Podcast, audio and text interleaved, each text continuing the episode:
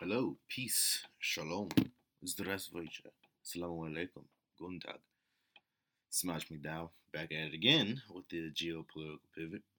Uh, first and foremost, I want to start off with my sincerest apologies, condolences with the, the sheer size of hi- hiatus that I took before coming back to uh, to make this this episode. Uh, there's a lot, a lot has been going on in my life, uh, but now I think that I'm able to really schedule out especially for this series that I think that's really interesting and a lot of people uh, would take some interest in um, regarding global terrorism.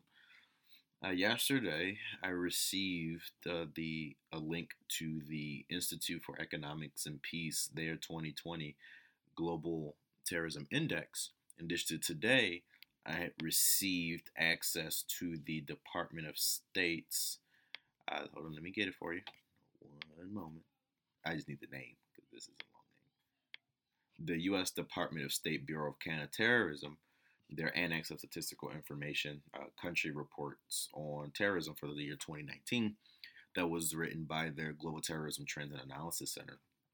So, looking at both of them, comparing and contrasting, is really interesting to see that, in fact, over the past five years, actually, so from 2000 2014 to 2019, we've been in an interesting trend, uh, in a decline actually, on global deaths from terrorism.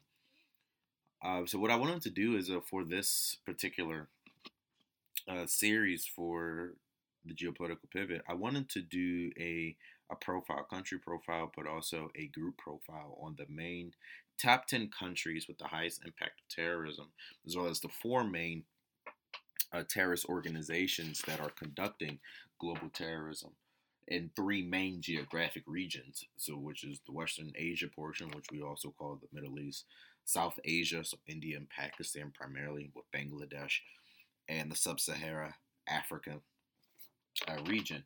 Talking about approximately 10 different countries spanning the size of the geographical area between New York City and Vancouver, Canada.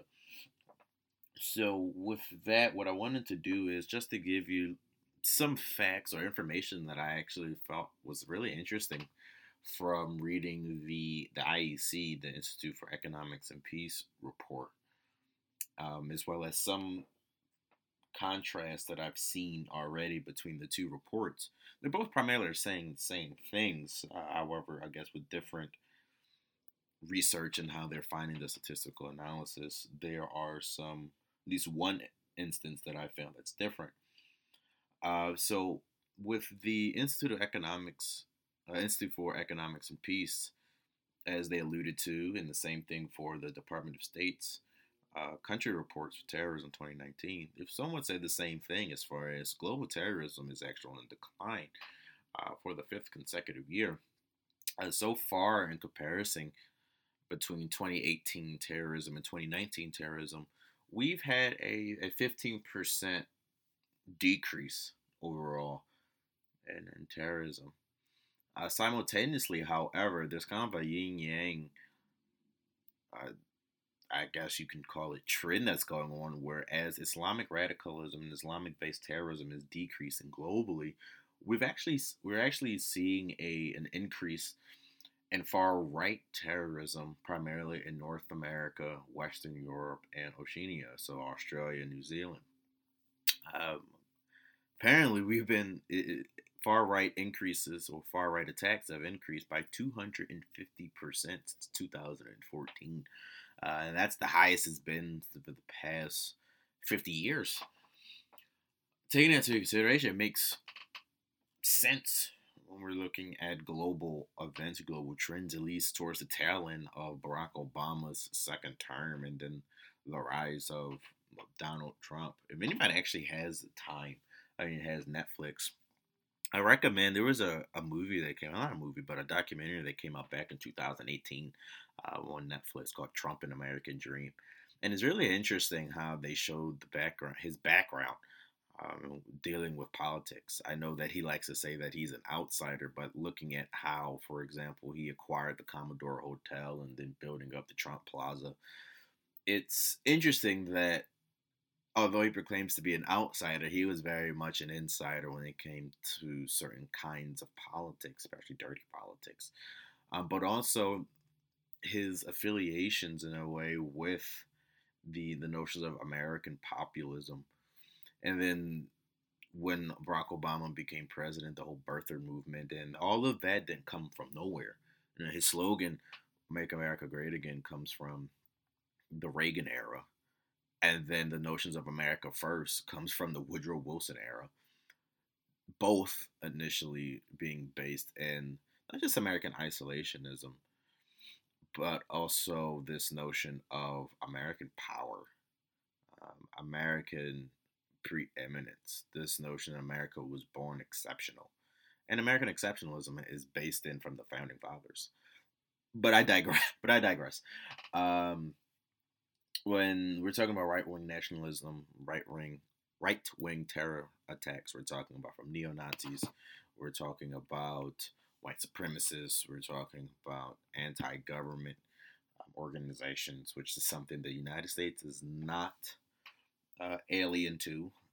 Uh, we've had multiple, especially in the 1980s and then 1990s, leading up to the Oklahoma City bombing, uh, out in the West Coast uh, with uh, white supremacist organizations seeking to establish an all-white uh, state. You know, Oregon it has a prime example for their history, and then Oklahoma City bombing in the Midwest, um, and then right-wing terrorism fueled after the Waco uh, crackdown. So, as I alluded to earlier, at least in the Western world, far right terrorism has increased by 250%.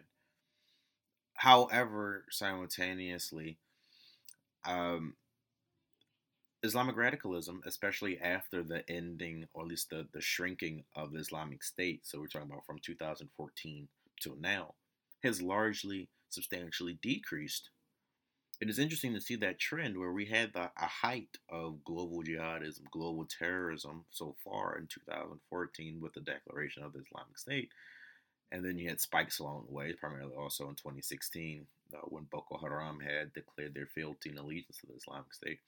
But after ISIS started to dwindle in Iraq and Syria, they moved elsewhere. And it was an interesting trend that they moved to sub Saharan Africa, the Sahel region, as well as South Asia. Uh, they, in the sub Saharan Africa region, they've primarily based themselves in areas like Nigeria, Burkina Faso, Mali, um, as well as Niger. And in those areas, they take control um, or predominant influences in the hinterland areas due to porous borders, and they exploit ethnic conflicts and disgruntled attitudes towards the government. Um, kind of essentially establish themselves as the middleman and they're exploiting these grievances to establish their own Islamic state, essentially. What they tried to do in the Middle East, they now have a greater probability and possibility of doing in Africa, unchecked, essentially. Now we come into 2020 with COVID. Um, unfortunately, with COVID 19, with we have an increasing of public spendings, and that's getting in the way of a lot of budgeting, especially when it comes to international, excuse me, international aid towards conducting global counterterrorism operations in Africa. Uh, at the same time, as even though we're seeing a 15, even though we saw a, a 15% decrease uh, in 2019, there are still 10 major countries that are still you know, remaining impacted by by large percentages of terrorism. And that and those countries are in those three main geographic areas of the Middle East, South Asia, Sub-Saharan Africa. So there's Afghanistan, there's Iraq, there's Nigeria, there's Syria and Somalia, there's Yemen, there's Pakistan, India, the Democratic Republic of the Congo, and the Philippines. However, that those 10 countries are from the estimates from the Institute for Economics and Peace. However, according to the Department of State, the main difference, the only country that's different is that the, the Department of State has Colombia down as a main country that's enduring highest uh, impacts of terrorism, while the IEC has the Democratic Republic of the Congo. it's interesting enough because I think the difference is it's based off of what locals are either addressing or determining to be terroristic or who it's affiliated with. I know, for example, there are there is an ISIS affiliated organization in the Democratic Republic of the Congo, but sometimes the locals, when they are reporting terrorism, they don't report it under the name of ISIS. They are reporting it under a different name, uh, which is what I will talk about when I do a Democratic Republic of the Congo profile um, when it comes to this terror to this terrorist series. Uh, other than the the Middle East, the MENA region, Middle East North Africa region, which has actually recorded their largest regional improvement terrorism for the second year in a row, uh, which is record they've recorded their lowest number of deaths since 2013. South Asia, interesting enough, is becoming the most impacted region by terrorism um, and then by extension in Southeast Asia that include the Philippines. But sometimes in these areas that we're seeing, it's not just primarily Islamic radicalism and jihadism that's conducting these terrorist attacks. When we look at South India and the Philippines, we're seeing that there's Maoist, uh, communistic militia groups that are also doing coordinated terrorist attacks, not just against the government, but also general populations. So that's also something that we have to take into consideration. When I was talking about the the sub-Saharan region, I know back in July, I had a, an article published by the Geopolitical Monitor talking exactly about the situation of how the Sahel region is essentially a, powder keg. And that's simply because sub-Saharan Africa is being hit the hardest by these terrorist groups because it's easy It's the easy way to find refuge. Uh, the, most of the countries are very weak in their security implementations. Uh, there's lacking of economic development, and there's an increase in political corruption and ostracization of large groups of the population that are looking to give off their grievances. However, at the same time, the main difference that should be noted between Middle Eastern terrorism and African terrorism is that 70% of sub Saharan African terrorism is not ideologically based, it's primarily financial and economic based. Therefore, you have Africans that are participating in terrorism, not for, not for the simple fact that they may believe in the ideology behind the organization that's doing this terrorism, but because, quite frankly, they need the financial assistance. They need the the economic opportunities. They need the security. So that also has to be taken into consideration that one way to deter terrorism within the sub-Saharan Africa portions of, of, of Africa, it's socioeconomic opportunities and development. That seems to be a good way to combat terrorism within sub-Saharan Africa. It's not just through hard power. Could be through the utilizing of, of soft power approaches as well, in which the United States, if it played it, its cards right, could actually assist in that combating. But the problem is with COVID 19, it's because priorities are being placed el- elsewhere, counterterrorism is unfortunately not at the forefront of the policy. So we've seen that Al Shabaab has also increased their their risk takings in waging their insurgency against the Somali government. We've seen that as well in Afghanistan. We're seeing that now in Sub-Saharan Africa. It's not a coincidence to see that as COVID-19's pandemic increased and there's been a lack of government attention or at least priority and initiatives in sub-Saharan Africa toward combating these types of terrorism, that there is an increase per se in their presence and the growth in their of their hotspots. That's not by accident, nor is it by design. It's a matter of circumstance. Uh, so, what I want to do with this new series is that I want to pinpoint those ten, well, I would say eleven uh, countries because I want to also look more into why Colombia is being listed by the Department of State, unless it's for terrorism geared towards maybe the FARC um, or dr- some sort of drug trafficking, um, or could be connected towards refugee flows from Venezuela. Um, I'll look into that. But enough, those 10 countries, so the Philippines, Democratic Republic of the Congo, India, Pakistan, Yemen, Somalia, Syria, Nigeria, Iraq, Afghanistan, and Colombia. Uh, I'm going to do individual um, episodes for them to kind of actually have a full on discussion on why terrorism is happening in these areas. Um, it's, it's important to note that 96% of deaths from terrorism in 2019 are from countries that are already in, in some form of conflict. And that last year, about 103 countries have improved their conditions, uh, these domestic conditions, therefore contributing to the decrease in terrorist deaths, terrorist related actions. Uh, for but however, for example, you have countries like Afghanistan and Nigeria that although they have had a decrease in deaths related to terrorism, they're still experiencing more than a thousand deaths from these terror-related incidents and casualties. So what I want to do is, and what I will do, not necessarily what I want to do, what will happen, that I'm going to look at this declining factor, this trend of Islamic jihadism, this increasing in right wing uh, terrorism in Western in the Western world, including that includes Oceania, like uh, Australia and New Zealand. I want to talk more on sub-Saharan African terrorism as that's becoming a major problem.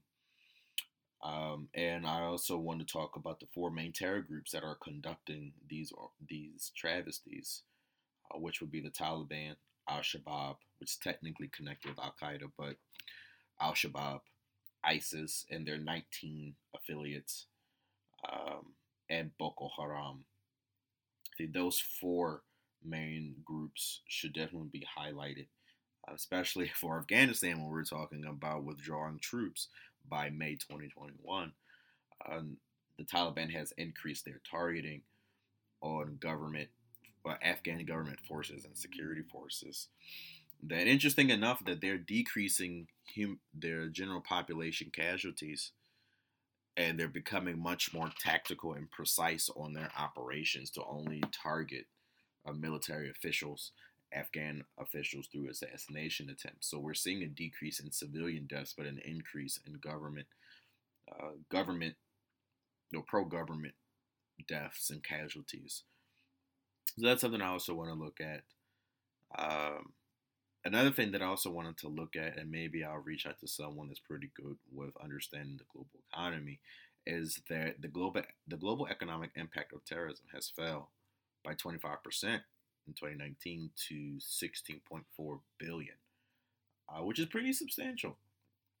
Um, that's saying that in, in the areas in which terrorism is being conducted, that the the global impact on terrorism is dwindling. And that is simply because in these areas uh, of conflict, that as there's a growth in socioeconomic development, you're weaning away the attraction to terrorism as an open form of grievance against forces that are being considered the reasons for the grievances, which is primarily the government, security, or state security forces, um, or even the general population or another opposing uh, group a societal group, so in group versus out group. Uh, so another thing that I wanted to look at as well are the why is it or how is it that COVID nineteen is impacting the the trend in terrorism? Because it's a possibility that COVID nineteen the COVID nineteen pandemic has impacted both the level of terrorism, so the, the sheer amount of terrorism that's being conducted, as well as the types of terrorism that's being utilized. I remember earlier in the year, even the Taliban and then eventually also ISIS uh, were informing their fighters that were in Western Europe that if essentially they're sick with COVID or they feel that they were sick with COVID, do not return to the Middle East or to Afghanistan, but to utilize COVID as a form of a biological weapon against Westerners. Ironic enough that in certain types of correspondence, social media correspondence, right wing terror groups, primarily in the United States, we're also saying the same thing to utilize themselves as carriers for biological warfare against their ideological enemies. That's that's concerning. Um, nonetheless, what we're seeing in the relation to right wing terrorism that between 2011, so the Obama era, and 2019, the Trump era, riots and violent demonstrations uh, in Western Europe, primarily United States, have increased by 277%. And that was stated by there's an individual by the name of Thomas Morgan, who is a senior research fellow at the uh, the Institute for Economics and Peace. And the reason for that is that, well, as economic conditions deteriorate, so as more people tend to lose their jobs, they start to lose money. They're starting to be one paycheck away from abject poverty and impoverishment they feel that they become much more what's the word I'm looking for? Alienated from the overall society that they're supposed to be part of. And because of that alienation they become more susceptible to extremist propaganda online. And that like for example like when ISIS how ISIS was able to reach out to to foreign fighters, well, who will eventually become foreign fighters, is primarily through social media accounts, you know, Telegram, Twitter, YouTube propaganda videos, and they attracted not just poor, un, you know, poor people that feel they've been sidelined by the overall society. So now we're talking about socioeconomic minorities, but somehow they were also able to attract those from an upper middle class and and upper class echelons of Western society to leave their homes to either conduct lone wolf terroristic attacks within their home countries or to come to Syria and help fight them in their eschatological jihad. So one way that we have to look into how how to combat this terrorism is how to disrupt those social media channels and to hinder people from not just excessive media coverage that these terrorist organizations are looking to achieve for psych- for maximizing the psychological damage uh, to their global audience for to further their legitimacy to who can be the most notorious organization, but also a way to wean the potential vulnerable groups of society away from becoming recruited and conducting uh, terrorist attacks both here and abroad. Because of this uh, this increase in right wing terrorism, uh, the United States ranked, according to the IAC, the highest uh, amongst all Western nations at 29, uh, with 53 or 29 out of essentially all the countries in the world. Uh, they ranked 29 with 53 attacks and 39 deaths in, in 2019. Of the 39 deaths, 34 deaths were attributed to far right extremists.